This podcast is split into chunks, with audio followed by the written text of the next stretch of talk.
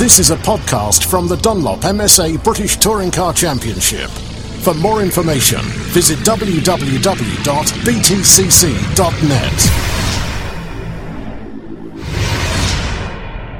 Well, Simon Belcher, nice to see that it's uh, sunny once again here at uh, Thruxton for actual race day. But a quick look back at uh, yesterday, where conditions were the same for qualifying and free practice. Uh, an overall thought of how the day went for you, Simon?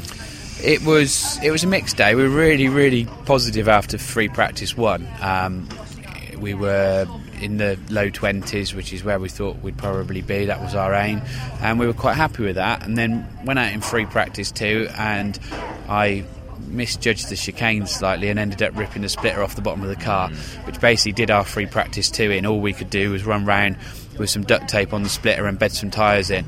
So it really put me one stint behind everybody else, and being my first year in touring cars, I can't really afford that. I need track time. Yeah. Um, and that put us sort of a little bit out of sync, which meant in qualifying, my first run wasn't brilliant. Second run was, was much better, but then I needed a third run, which you don't get in qualifying. And uh, had we not missed that in free practice too, we'd have been just that little bit further forward. And you know, looking at all the data, you know, we were capable of being 16th, 17th on the grid. So to be 25th, it's a little bit disappointing, but massive gap behind. You know, I was right on the pack. You know, from sort of 20th to 25th. You know, there's nothing in it between us on time. Um, and then a big gap back behind me to, to, to Ollie Jackson. So um, I think we've got the pace if we can have some good clean races, another three race finishes, and um, I'm quite experienced around here. I've done you know, obviously a couple of years in Clio, so we've we've done quite a lot around here, and I know where the gaps open up. So I'll be looking for those, and uh, certainly on the first lap, I should be trying to make up some serious places, so sure we will. can keep scoring those Jack Sears Trophy points. Yeah, I mean it's interesting as well, Simon, talking to the guys that have stepped up from uh, from something like the Clios into the British touring cars, and the, the difference in going around Thruxton in a Clio to, to a touring car is, is, is quite a quite a difference, isn't it? Uh, yeah, speed is obviously a big difference with the touring cars. They're a lot quicker, but what I would say is I think Clio's More is frightening in Yeah, Clio, yeah, it? it, it is. You know, a Clio, you're basically you're on about ninety percent of the lap on full throttle, so.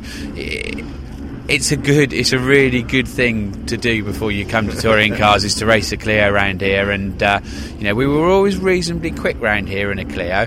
Um, it was one of my stronger circuits, and uh, I was at iZone on the simulator on Thursday, and we were putting in some really, really good times. So I came here really buoyant and positive, and, and just that little mistake in free practice to sort of upset our Saturday really, which is a bit of a shame because you know really shouldn't be where I am. I should I should be you know inside the top twenty, and uh, you know I came to this weekend with a clear focus to score points. So I'm making it difficult for myself starting from P25 on the grid. So um, we're still going to give it our best shot. I want to score points. You know we've got.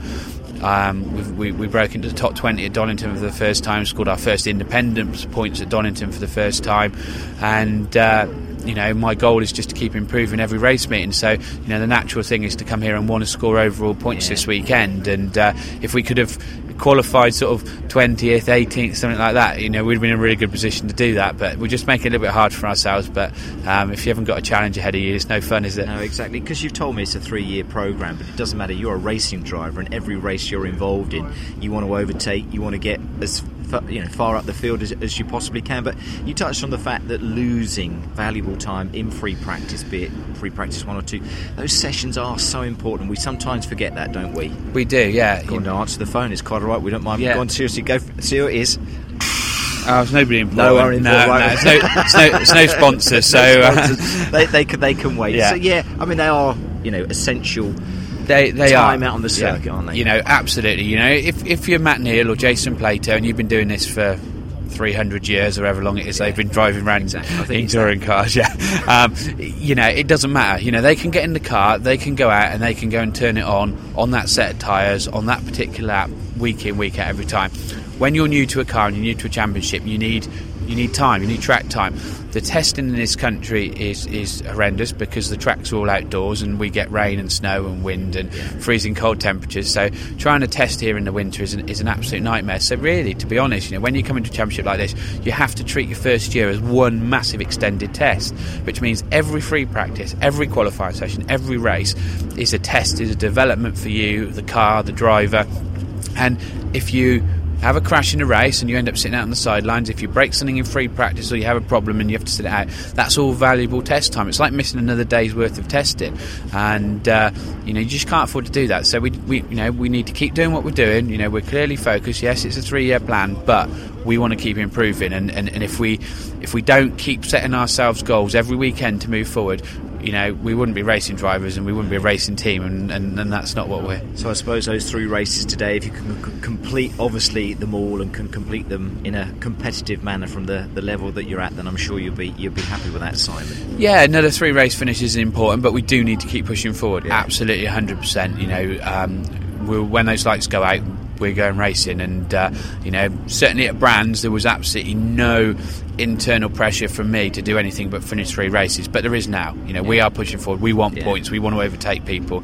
And, uh, you know, we're going to do absolutely everything in our powers to do that. Fantastic. Simon, we wish you well in today's three races. Excellent. Thank Thanks you. a lot. Cheers.